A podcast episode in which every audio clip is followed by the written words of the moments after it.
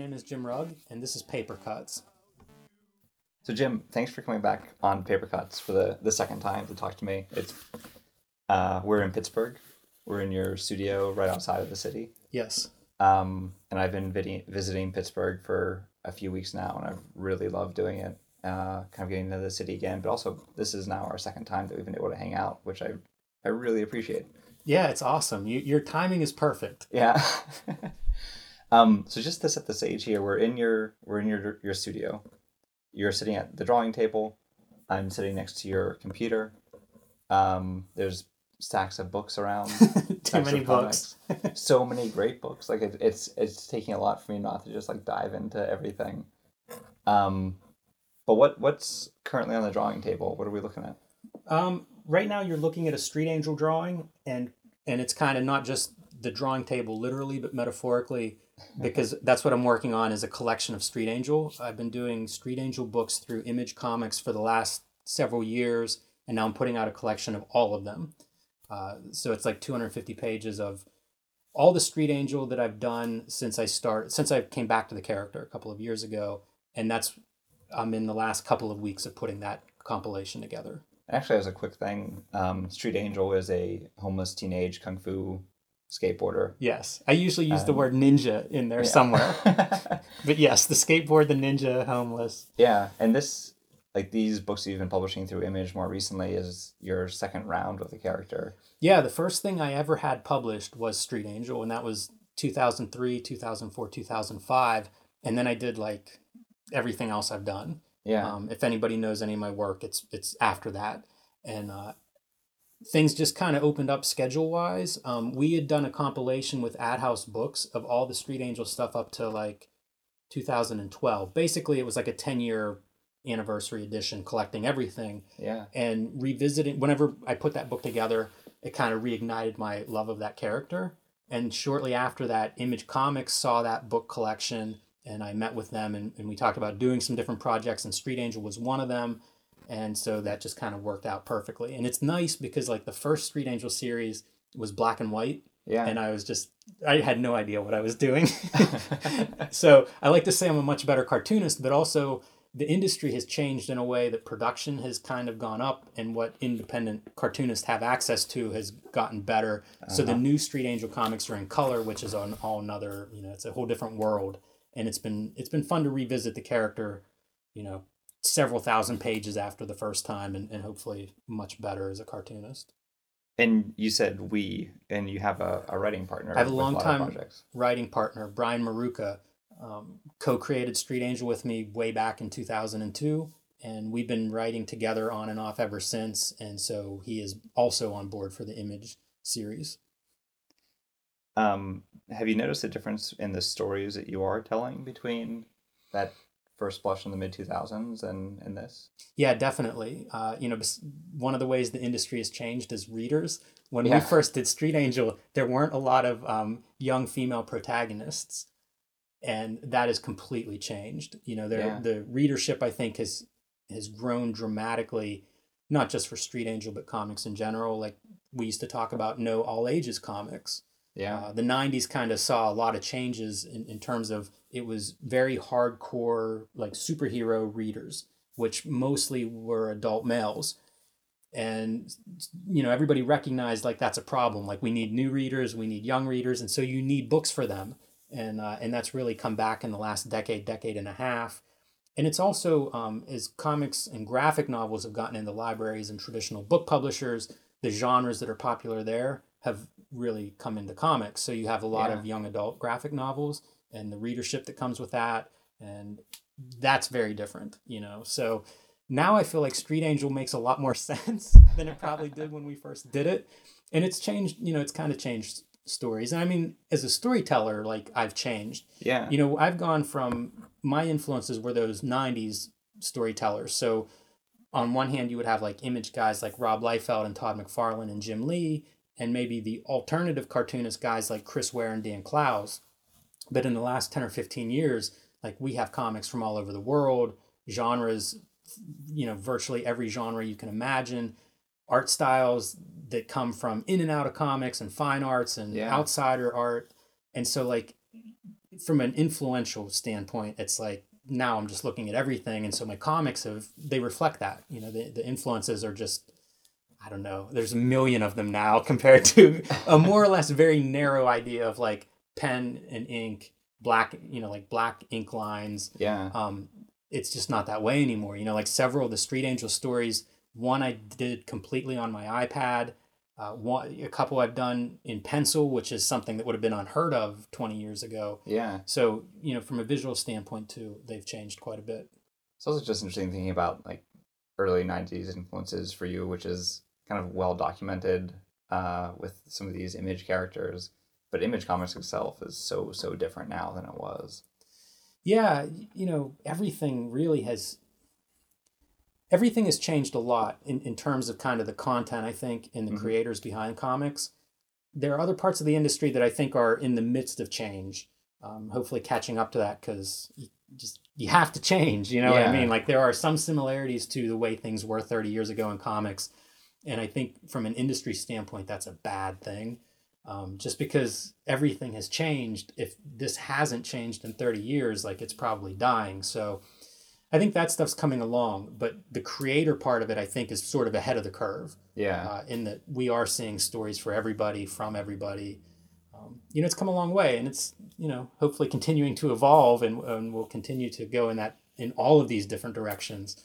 But it's definitely had an influence on the way I think of like what kind of stories you can tell. You know, one way that Street Angel has changed is it's much more all ages friendly. Uh huh. and this comes out of just like being exposed to libraries and bookstores that want to know who is this appropriate for? How do we shelf this? Who do we you know whose hands do we put this in?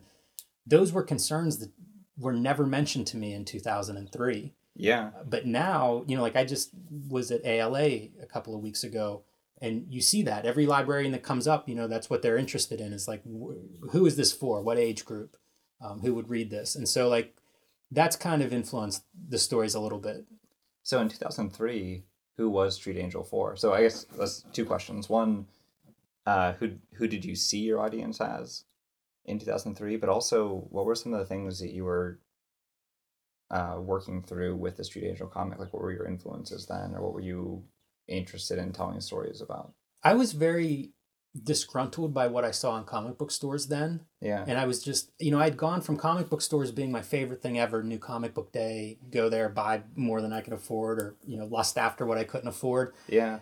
to um, I would go to new comic book store or new comic book day and not find stuff I was excited by. It felt like it was all the same. It felt like it was stories that I had either seen a million times or just nothing appealing to me. Yeah. And so um, Street Angel was a response to that. It was kind of the opposite of a Batman, Spider Man type character. hmm I always would say like it was a character like you would never read this and want to switch places with her you know like her she might be able to kick ass but she's not having a good time uh, in her life so Yeah. you know it's kind of a contrast to what i was seeing in in superheroes which i just wasn't into at that point so it was trying to make what i wanted but couldn't find. There's humor in it you know it used to be described a lot by reviewers as fun which Yeah. to me is awesome. Like why aren't there more fun comics? Uh, seemed like a no-brainer but there weren't a lot. So you know like it was it was my attempt to make a book that i wanted that i didn't see. And then you know who, who it would have been for um, other readers like me you know people that had kind of it was very narrow in terms of how people i knew got into comics. Like we all had a very common reading experience. We would start with newsstands you know stuff we would find at a drugstore or somewhere. And then you you sort of get deeper into it and find comic book shops. But it was very much like one brand one one type of story really. And so it was people you know I, I assume there were other people like me that were finding glimpses of stuff that was interesting and different.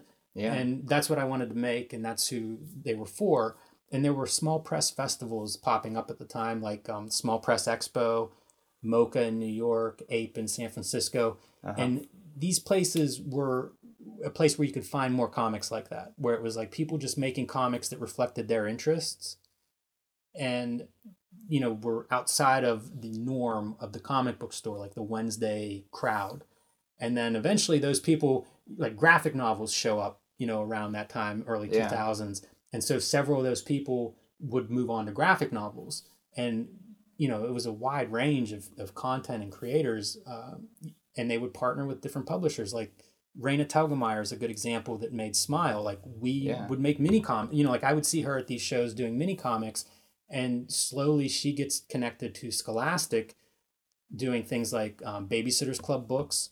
And Scholastic is kind of handling like, hey, we have an audience that would be into this. We think, Yeah. and you know your your cartooning fits or whatever and sure enough it's a perfect marriage and now you have like a generation of readers and new creators that came up that way that found you know th- this work that they didn't have to go through spider-man to get to comics yeah. Yeah. The, the access points are really, really different than like yours or ours were right in uh. The- it's the- the exciting you know what i mean like yeah. because then that generation starts making their own comics and it's like a whole different group of influences and, and almost a different language Yeah. So it's one of the things I find really wonderful about your about your practice as an artist is how much of a student of the industry and a student of history you are.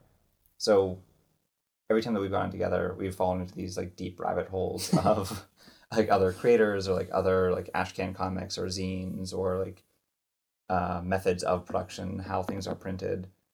So and you are doing your own podcast, your own like YouTube channel, kind of dissecting the history of comics or many comics with with a few other people here in Pittsburgh. Do you see any sort of like role of education in what you're doing? I always say that I'm self-taught as a cartoonist. Like I went to school for graphic design, so you know I'm not totally self-taught, but it was always like I just once I started reading comics, I wanted to make comics, and Yeah. it was like, how do you do this? So anytime I found an article or an interview, because this stuff was pretty rare, you know, like finding a cartoonist, especially somebody that was drawing comic books, it was hard to come across, you know. And then like in the '90s, comics kind of ballooned a little bit and so you had like trade magazines that were elevating these guys, and you started to be able to find interviews with them and work in progress. So you could see like, oh, this is what it looks like to, you know, like pencil a page. And that was very helpful, but I was just soaking that up like a sponge. Like, Yeah. you know, I I read that stuff far more than I would read the comic, whatever comic books I was picking up. You know, like I'd go back to these interviews over and over and try to figure out like how do you make that? How do you draw that? How do you how do you reproduce it? You know, and when I started going to comic book shops or comic book shows, you would always see like a few of these photocopied kind of mini comics, Yeah. zines, handmade stuff. And that was huge for me because it was like, oh, okay, this makes sense. I can do this. You know, it's just photocopies folded in half, and it's Totally. it's a book. You know, it's it's uh, maybe a little lower quality production wise, but it's the same concept as a comic book, and it was real easy to understand that. So that education part never really ended. Like I like that part almost as much as I like the comics themselves. Yeah. Um, especially when I find a comic that's different or new or a new artist, and it's like I want to know more about this person, where they're coming from, what they're looking at, and so that part never really went away. Like right now, I'm taking a um a, a writing class, a screenwriting class, um, not because I want to write screenplays, but because it was something that's sort of like geographically convenient for me, but it's a chance for me to just work on my writing craft Yeah. and I love it. Like it's really fun. It's very invigorating. You know, it almost like you can feel parts of your brain like dusting off or firing up for the first time.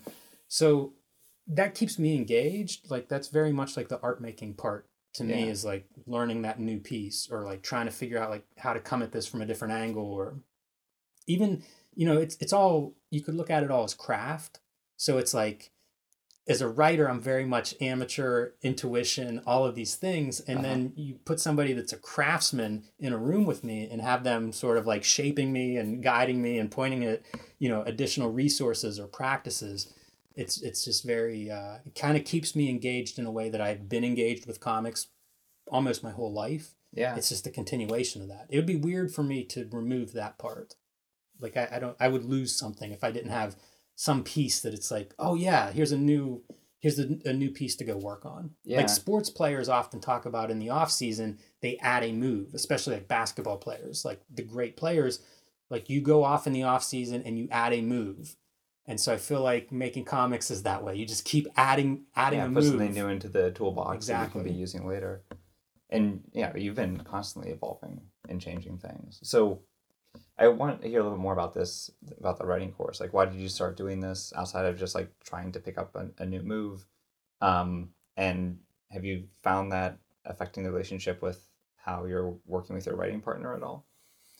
Um, I haven't been working with my writing partner as much. Like Yeah. I said, I'm at the stage of like compiling all the Street Angel stuff into a book. So it's less writing and more of just kind of the, the design production aspects. So when we talk now, it's mostly about like, well, what what makes sense on you know filler pages or end pages or how do we want to present this.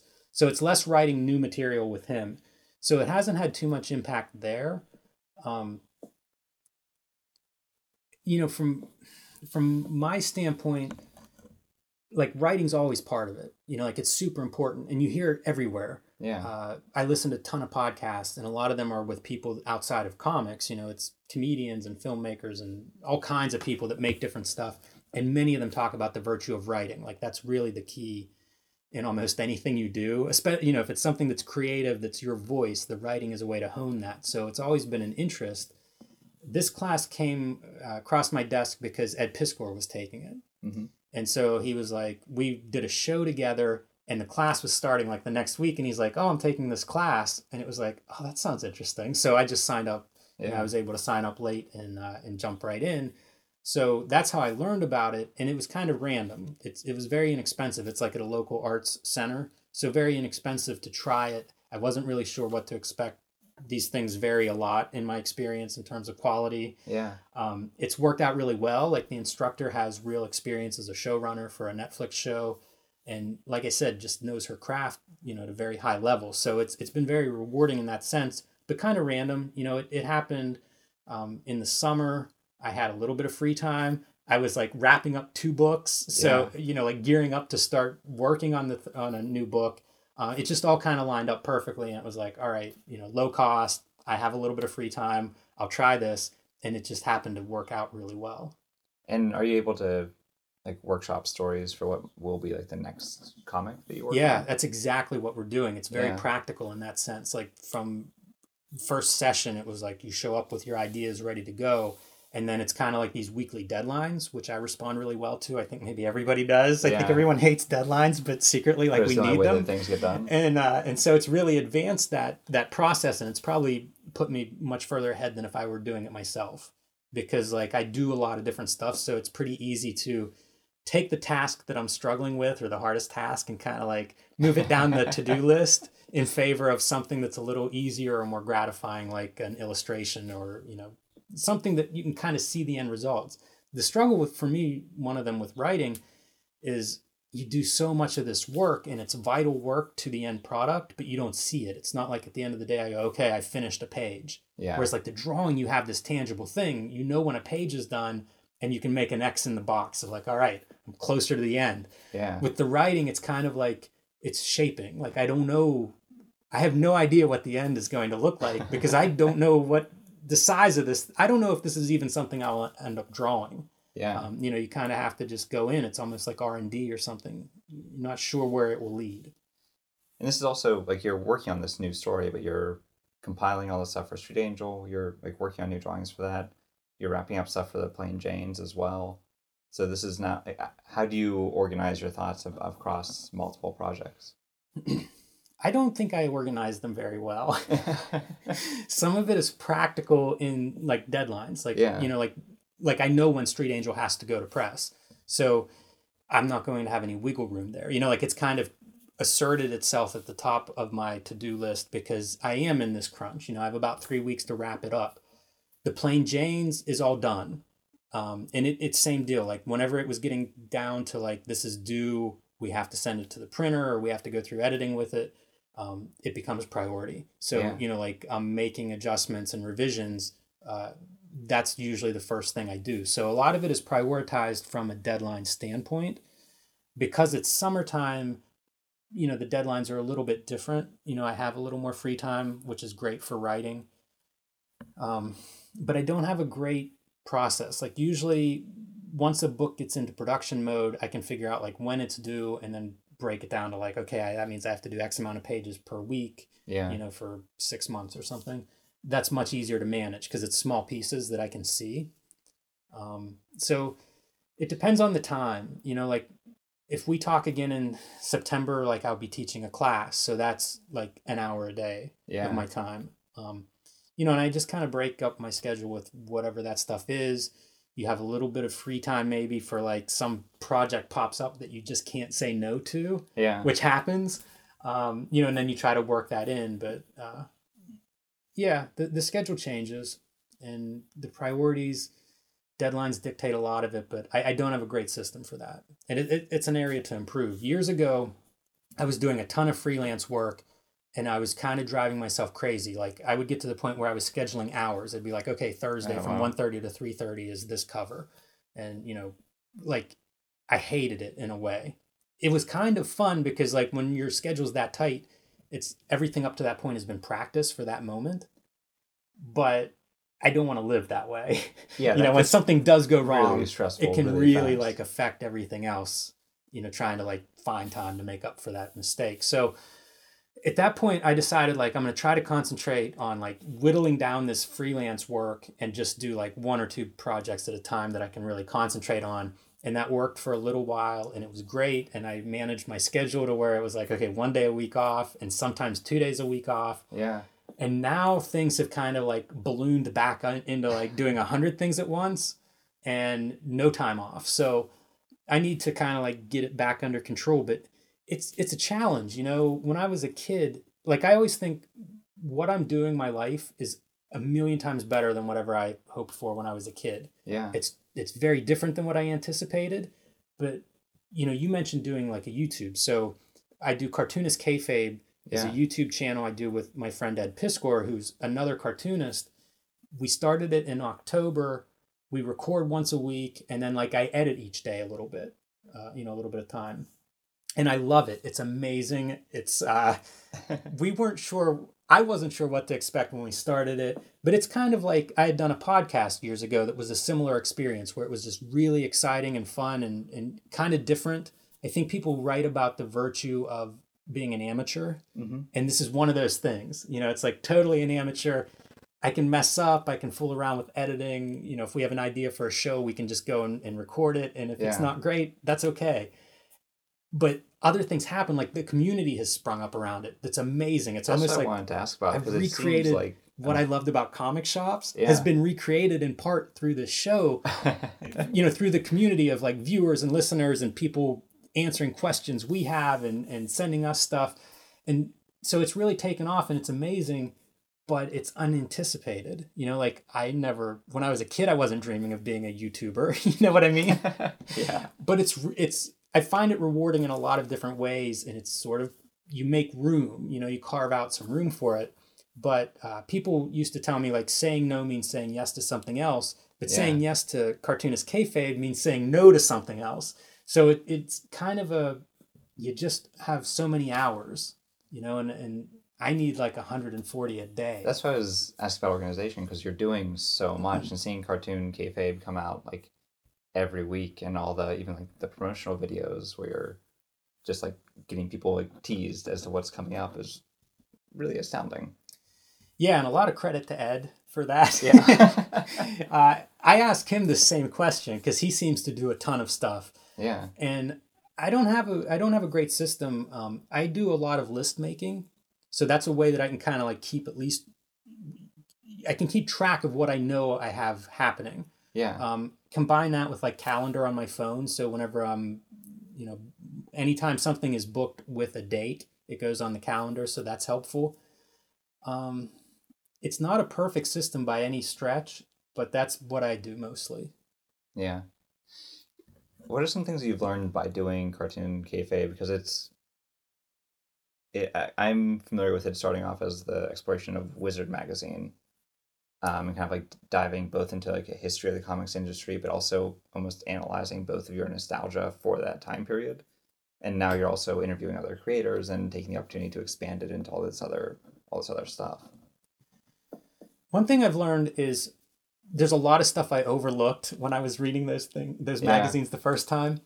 It was during a bubble, so you had books like X Men sold eight million copies, but then a couple of years later, we're reading about how you can find X Men number one in fifty cent bins, uh, you know, in the magazine, like it's all in there. in hindsight, what happens is there's a bubble in the early 90s of like astronomical sales and everybody just runs to comics. People come from like baseball cards and stuff. Yeah. And it's just like we can get we can make money here, you know, like there's money to be to be had. And there's gold in those comic yes. and man, is it just scumbags just show up with their like crappy comics ready to sell it to kids and, and swear they're gonna be worth something. And then it collapses, of course. And it collapses. It's awful. Like, you know, great cartoonists swore off comics in the late 90s yeah. and, and like, you know, just left the industry forever because of how cataclysmic the collapse was. People talk about the, the coming collapse and the dangers of what is happening from the very beginning. But in hindsight, like as a kid, I wasn't looking at that. I must have just glossed over that. Yeah. I wanted that new shiny comic that was coming out, you know, and but they're in there. So like rereading it has kind of revealed because now we know that narrative. Like we know how all of this stuff plays out. And so when we're rereading it, like you see all the signs and you see a lot of smart people being like, this is not going to end well. Yeah. This is a bad practice. You know, don't do this. And what comes up and what alarms me a lot is how much I see same practices happening today. So like I know that certain things are being done to inflate sales or to, you know, take up market share. Like there are all these things where like you look around and think, how can you guys be doing this again? but you know, I guess it's 25 or 30 years. You, you don't, you know, it's a new generation of people that are making some of these mistakes. Yeah. So that part can be alarming. And then some of it, things that haven't changed. Um, we are at like 1993, which is near the apex of the bubble in yeah. our reread and the editor of the magazine is talking about how many comics are coming out and how do you keep track of all of this and he he's kind of you can sense that he's overwhelmed like he doesn't know what the good stuff is anymore and he said what to do is go to your comic shop and order this stuff request the books that you want let them know what they are pre-order essentially. Yeah. It's the same exact model that is still used in comics and it breaks my heart. Because yeah. like i know a lot of comics retailers. It is a hard hard business and the fact that distribution hasn't really changed in 25 years eh, that's one of the most alarming signs to me of this of going through the wizards. Yeah how's that how's that shaped your understanding of like street angel at image or how like how are you approaching distribution and promotion knowing all this? Or is it any even anything that you can affect since you're publishing through this larger yeah I, I, think that you can and i approach it part of the reason that we started cartoonist kayfabe was for that reason. Mm-hmm. you have to sell this stuff yourself. You know like it's it's this great myth when you're a kid of like if i'm good enough if my craft is high enough if the book is good enough it will sell itself and it's yeah. just not true like sales is a completely unrelated thing you know like you can point to lots of stuff that you think is terrible and yet it sells really well. The two aren't related. So, you know, part of the way I view what I do is like I also have to get customers, whether that's readers or editors that are going to, you know, pay me to make a cover or whatever, like that's that's part of the practice, you know, yeah. and it's self it's self promo essentially, which has been around forever, uh, you know, especially in commercial art. So that's one of the things that I see. You know, like Image is great. They facilitate distribution to a lot of channels that would be hard for me to do on my own. So that's that's what they're doing, and they do yeah. some promo. You know, like they hooked me up with ALA. Um, I'm doing another library conference uh, in August that Image connected me to. So they do some promo and they do all the distro and production, and then I do some promo. You know, yeah. like I've done a lot of work with Ad House Books and Ad House Books is amazing. I love them. Yeah. It's one guy though. And they're so, based in Richmond. Yeah. They're based in Richmond, yeah. yeah. And it's and it's one person. It's Chris Pitzer. He's amazing, great designer, great publisher, love him. But I always think like he's one guy. So like he does his promotional efforts, but if I also do promo, I can double my promo. Yeah. And I kind of, you know, I kind of bring that to any of this stuff. Like if it's worth the time to make it, then I have to put on my like agent publicist hat and and find the audience for it. Yeah. Otherwise, I'm doing myself a disservice. Yeah, that's such an interesting thing to think of in terms of the YouTube channel because it's it's community and audience. It's kind of like collapsing these two ideas together and right and, and it's building something with your friends. Yeah, and it's not different than the podcast that I listen to. You know, like I I listened to WTF when it first started, and it's like you see Marc Maron or any of these guys that have been around like from the beginning of podcasting, they have built this amazing community and connection to their audience and their audience in many cases. Yeah, yeah.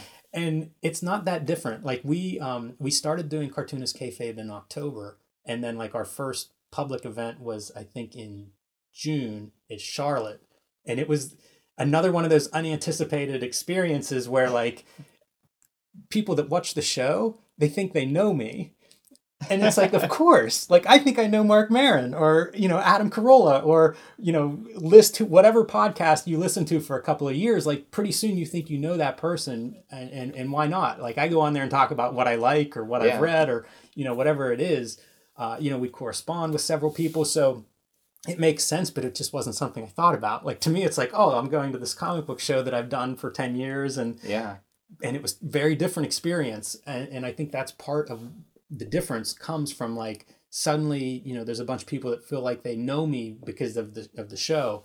And it's awesome. like, Yeah, you know, like it was a really good experience. It was just not one I, I it was one I had not thought about beforehand, but made sense then like on the way home I'm reflecting on it and it's like, yeah, of course. Like this is the exact response I have to whatever podcasts I like. Yeah. Uh, you know, I listen to some podcasts. I listen to one called Film Junk that I've listened to for 10 years, and I feel like I know all of them, and I couldn't pick them out of a lineup. It's just an audio podcast. Yeah, you, you just have their voice. Yeah, and, Yeah. and you know, part of what I listen to is I don't really care about their film criticism. It's almost like uh, like friends that I'm catching up with or something. So yeah. You're that- sitting on this conversation. that's been really kind of cool. Like I, I, I like that part, that that personal, like you said, community. Yeah. And you know, I'm I'm someone who loves comics and I do have a history of loving wrestling. And I was not sure what kayfabe actually meant whenever I first came, whenever you were first promoting everything. What is kayfabe? Kayfabe is a wrestling term, and it's basically keeping the illusion of wrestling, uh, keeping the real, you know, wrestling, the illusion that it's real, Yeah. maintaining that. And it, and in the old days, it would refer to wrestlers that would be maybe outside of the ring. If you would catch them at a stadium or something, and a fan would come up, that wrestler has to stay in character Yeah. you know, and, and, and kayfabe would be a word they would throw to each other as like, oh, here comes a fan, you know, kayfabe, kayfabe. Uh, you know, basically maintaining that illusion, maintaining that character, maintaining that reality that like fans are buying into. Yeah. Part of the reason for it in, in uh, cartoonist kayfabe is the alliteration. Yeah. but you know, Ed and I are coming coming at it as both fan and creators. So like, you know, we do think that we're able to to kind of provide our perspective and that it's different than, you know, somebody that's just a reader or, or something like that. You know, it's a little bit more maybe a peek behind the curtain. Do you think of Jim on Car- Cartoonist Kayfabe as a character? No, I probably should think of it Yeah. more as a character. I would probably be more entertaining if I approached it that way. Um, but so far, I, I don't think that it, it's it's just me for the most part. Yeah. Maybe I, I- I should think of it as a character. You know, like all the great wrestlers, like like uh, Steve Austin would always say, "You it's it's you cranked up to like an 11." So Yeah. maybe that's what I need to do to to kind of That'd bump us up. pretty interesting to think to of another like, level. who's the face, who's the heel of that uh, duo. I feel like uh, like Ed kind of embraces the heel, and it's funny. I think he does a little bit. I just One of my to say that. favorite podcasts is uh, is Jim Cornette, is a wrestling manager Yeah. that's around back into the 70s and was always a heel, but it's a super popular podcast. Like people love him. He's great. He's very entertaining, but he keeps that heel persona on, you know? So it's it's interesting to see how a beloved character like that can maintain the heel part. Uh, Yeah. you know, and it, whether he's cutting a promo on, you know, whatever's happening. Um, it's very entertaining and it's something I think about a lot lately. Yeah. So maybe you'll see a little more of that. I, I hope so. I'll, I'll be I'll be watching for it. people like whenever I every now and then I kind of something gets me fired up, and uh, the response is usually good to that. Yeah. Yeah, I get I get comments of like I should swear more. so we'll see. Yeah, You're just too nice on that. but I do also like part of what I love about that program is also seeing your collection and a comic will be uh, talked about through Wizard or whatever, and then you have like three copies of it or like three issues deep of some like old black and white comic from the '90s. Is there a line for you between like research and collecting? That's a good question. We've had a we had a collector on recently, and and I was asking him the same kind of stuff because Yeah. collecting for me is almost compulsion, and I wonder about that. And I'm also, as you alluded to, stacks of books in this room. Like I'm kind of at maximum capacity, but I can't help myself. Yeah. you know, whenever I see this stuff. Um, I would always call it research. You know, if the IRS is listening, I would call it research. But I don't know. I, you know, like certainly that line is very blurred. You know, like everything you Yeah. read might be an influence. You know, it, it's, especially whenever you're picking something out of a quarter box, it's hard to tell what you're going to respond to or how you're going to respond to it. So you never know which, you know, what's actually collecting and what's research. Yeah. Those lines are very blurry. Because with you, it's like I can totally see any sort of comics you'd pick up as research in terms of looking at storytelling and craft, but also in terms of production and distribution. So if you are picking up these like older comics from the '90s that are self-produced, that has to like work into some schema that you're building of of comics. That's a good one. That's some of my favorite stuff right now is like the 80s and 90s self-published Yeah. kind of comics and it's almost a spiritual connection. Like I think those guys are doing the same thing I'm doing. You know, it's a different Yeah. scale. Like I'm I'm doing full color books with image is kind of a lot different than a black and white book from and they're from all over, you know. It might be like from Iowa and it's like a little bit the wrong size and in my head it's like, "Oh, this dude's brother-in-law worked at a printer and was like, "We can make a comic," you know, and Yeah. and so many of those they have like one comic they did you know in their whole life and you know it was like kind of a dream and they achieved it but also it was probably different than they expected. And that's it. That's what you have from this artist. Often i'll find one of those books and respond to it and be like oh man this is great. What else did this person do? Yeah. and do some digging and you find out that's it. They made one comic book.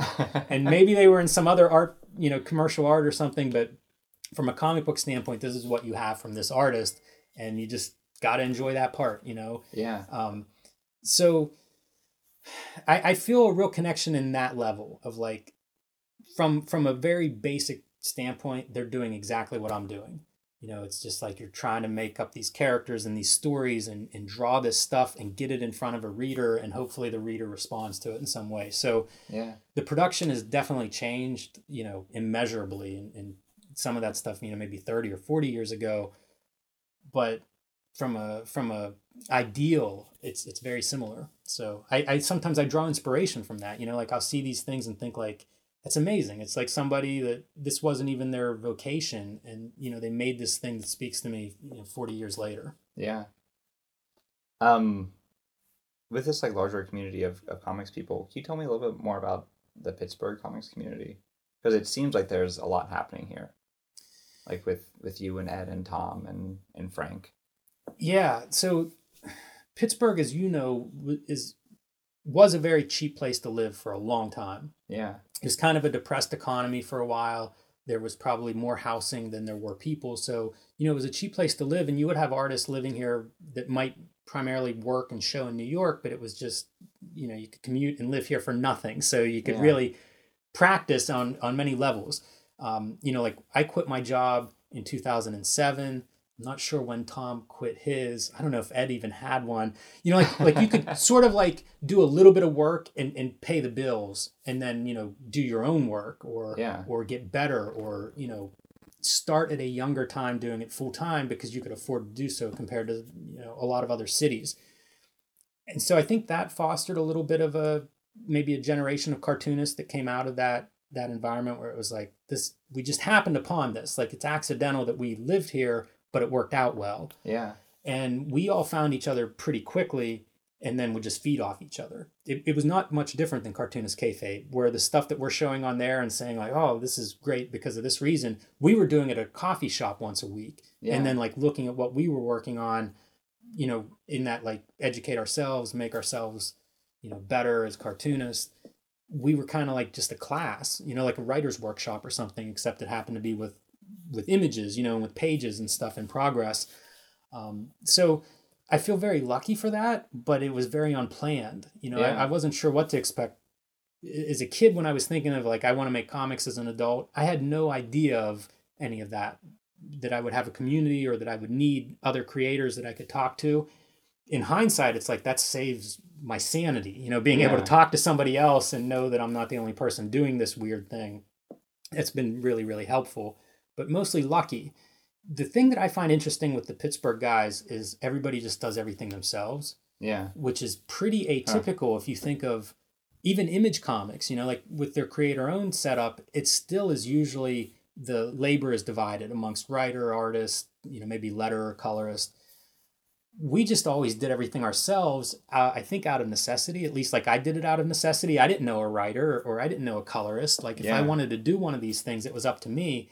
But then in hindsight, it's kind of like, I don't want to give that to anyone else. Like that's really im- color is so important, or Yeah. lettering to me is really important. I'm always surprised by very meticulous artists that'll then have like shitty lettering on it, and it's like you obviously care so much about how this looks, except for lettering is like 10% of the surface of the page and you Yeah. just hand that to somebody and, and it clashes with your art style or it's read you know it's arranged in a way that reads poorly like, there's lots of ways this stuff can go wrong and you just let it go and some of that is for commercial reasons you know lettering pays nothing like Yeah. it's it's nuts if you're going to be a letterer you need to letter like a thousand pages a month for it to to pay anything Jeez. um, so, you know, some of that is the reason. Like when I started hand lettering stuff, it would take me hours to hand letter.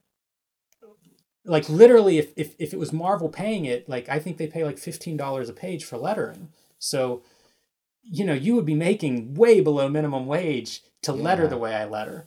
But I have this like I'm chasing this finished piece. You know, like that lettering can be very expressive. It can lead the eye around. It can help clarify storytelling. Like there's all this stuff that it can do.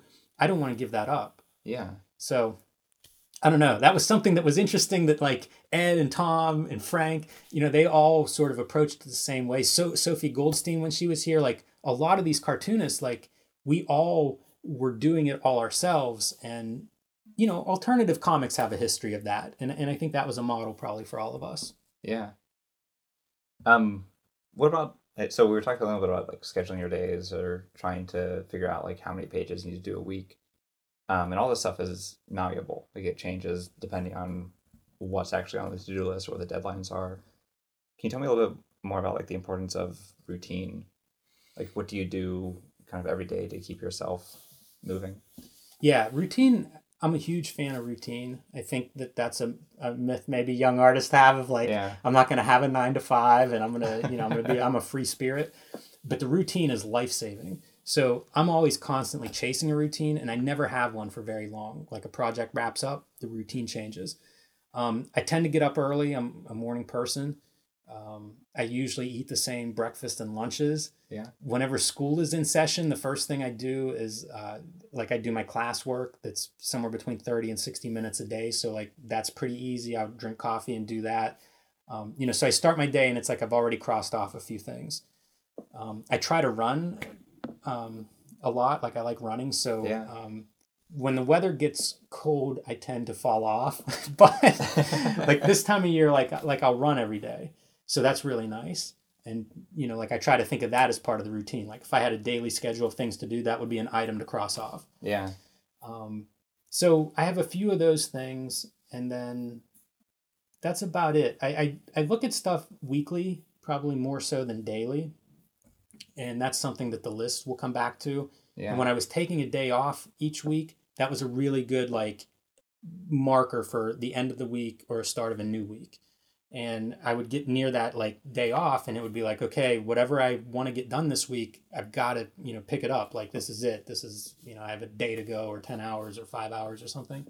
So that was I found that to be pretty helpful whenever I was like rigidly taking one day a week off yeah. um, that was a pretty good unit for for me to manage like a week like you know you'd have an idea of what you wanted to get done and as the week was closing in you, you know you might have to make adjustments or figure out like all right i've got to shift my priorities a little bit Yeah. so that's about as close as i get to routine um, whenever i'm working on a book like with the plain janes i was doing like 10 pages a week so i would do around two pages a day and and the priority stuff would I would do earlier in the day. You know, like I would hop on that as soon as I could. I would do schoolwork, I would eat, and then I would start on plain Jane pages. wow. And you know, maybe I'd take a break halfway through that for lunch and a run, and then finish those up. And then depending on how much time I had left, would dictate what else on that list I might get to.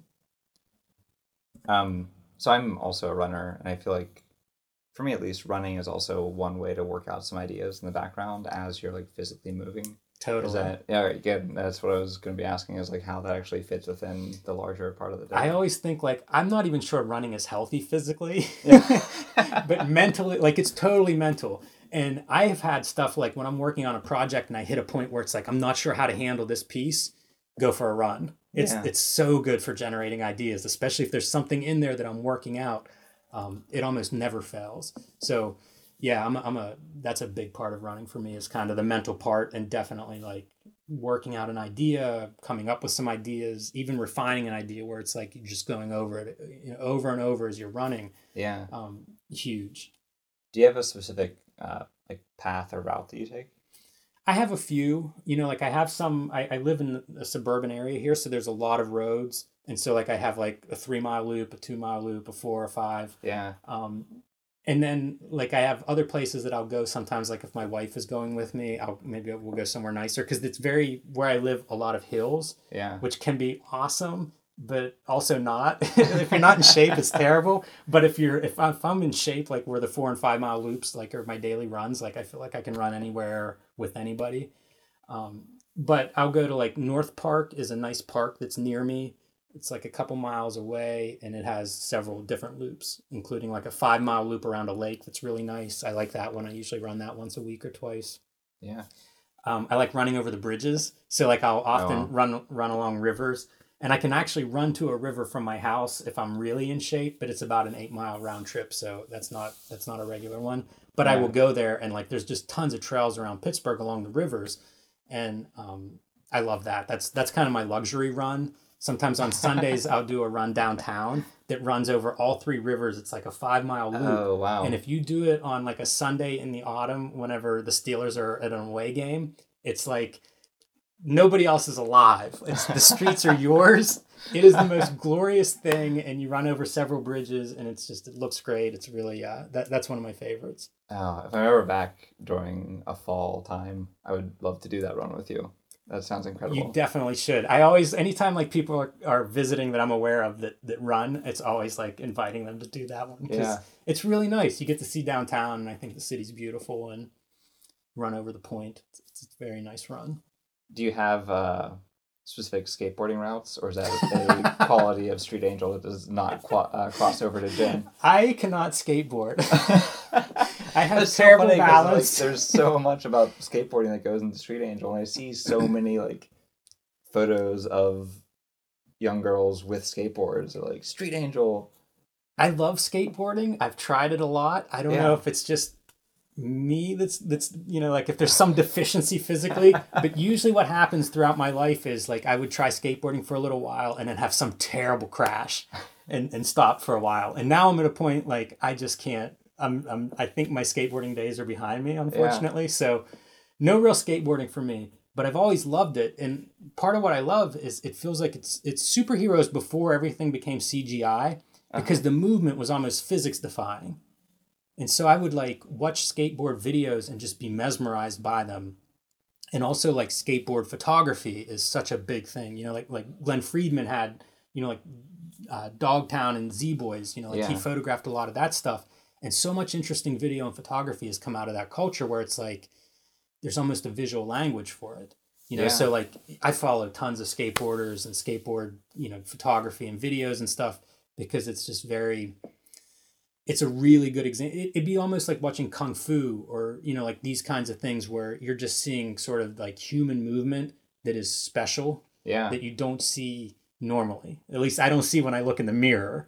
Uh, you know, and so like skateboarding for me was one of those early examples of like you could almost imagine superheroes coming out of this as you would see that movement. I think when I was, I remember when I was in like middle school, recognizing that that was some of what drew me to superhero comics is seeing bodies in motion in ways that were impossible. I think it's I, think about superhero comics a lot, obviously. And yeah. and I have real mixed feelings on them because I, I, I don't respond to them so much narratively, Yeah. but from a visual standpoint, it's like they're beautiful. You know, like the costumes and the fashions and the bodies, like it's all there. You know, it's dynamic, it's colorful, it has all these visually attractive elements. So, yeah, I think about them the same way. yeah. Like the the stories are certainly not something that I'm most really into.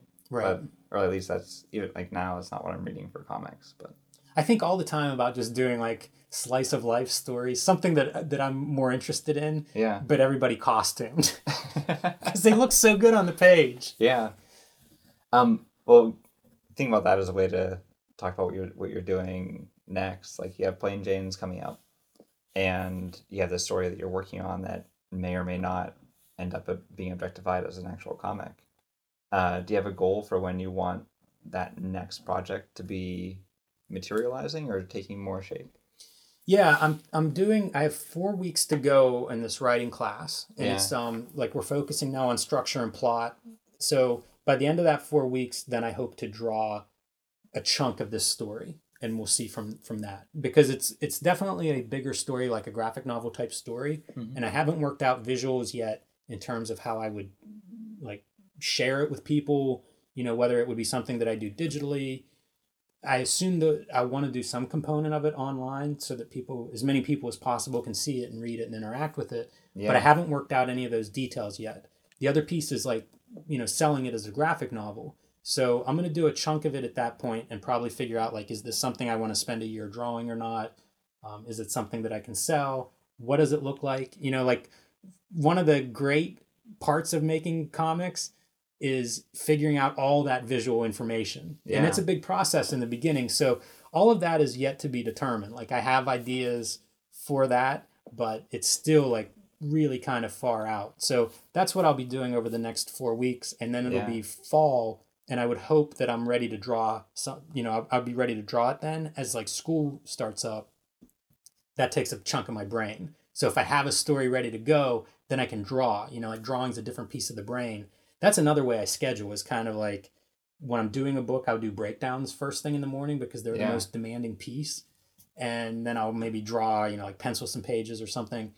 And then inking comes later in the day because as I'm getting tired mentally, that's a that's something that is it engages in a different part of my brain or something. So like I can almost schedule my days based on okay, my energy is or focus is at its highest at this point. So Yeah. whatever task requires that kind of energy, that's when I do when I need to have that scheduled. So I'm hoping to have all of that ready to go by fall. So maybe mid August or something like that. Hopefully it'll be ready to start drawing and, and working out some of these answering some of these questions that Yeah. you answer in the beginning of a project, which is exciting but a little bit overwhelming. So it's it's it's the good and the bad of this stuff. You know, like once you answer those questions, you get into drawing mode. And it's it's funny because it really is like running or something where you're getting into shape. And in the beginning, it's like you're out of shape and you've got to learn to run that hill again and all these tough parts. But once you're in shape, then it that's kind of the reward. You know, I used to say I got into making comics because I like to draw, but I mean, I don't know how. Like it's twenty five percent of my time or something. Yeah. You know, so much other stuff happens now because you do add those skills. Like I'm not I'm not content just drawing now. Like I want to write the stories. You know, I have I I, I don't want to draw anything. I want to draw very specific stuff. So, you know, part of that is is writing that material, and you know, it's a different it's a different piece. It's not something I thought about as much when I was younger, but now it's like, how many how many books do you have left? you Yeah. know? So I, I want them to reflect. You know, I want to be when I sit down at the drawing table. I want it to be the most excited I can be because I think that translates. Yeah. Oh, I'm really excited to see how you're developing this new visual language whenever that in the, the next few weeks as that as that comes up. And for people listening, like how how can they follow along to see what you're working on? You can follow me on uh, Instagram or Twitter at Jim Rugg Art, all one word. You can follow. You can find Cartoonist Kayfabe on YouTube at Cartoonist Kayfabe. We also have Instagram and Twitter accounts for that. Um, and, and those are probably the best ways. I have a jimrugg.com, but it's it's relatively static, so it's kind of a portfolio site. Yeah. Um, but you know, you can follow me on that social media is probably the best way for people to to see what I'm doing. And I post, I, you know, it's it's mostly uh, all art and production and what I'm working on kind of stuff in my social media with a few cat photos mixed in here and there.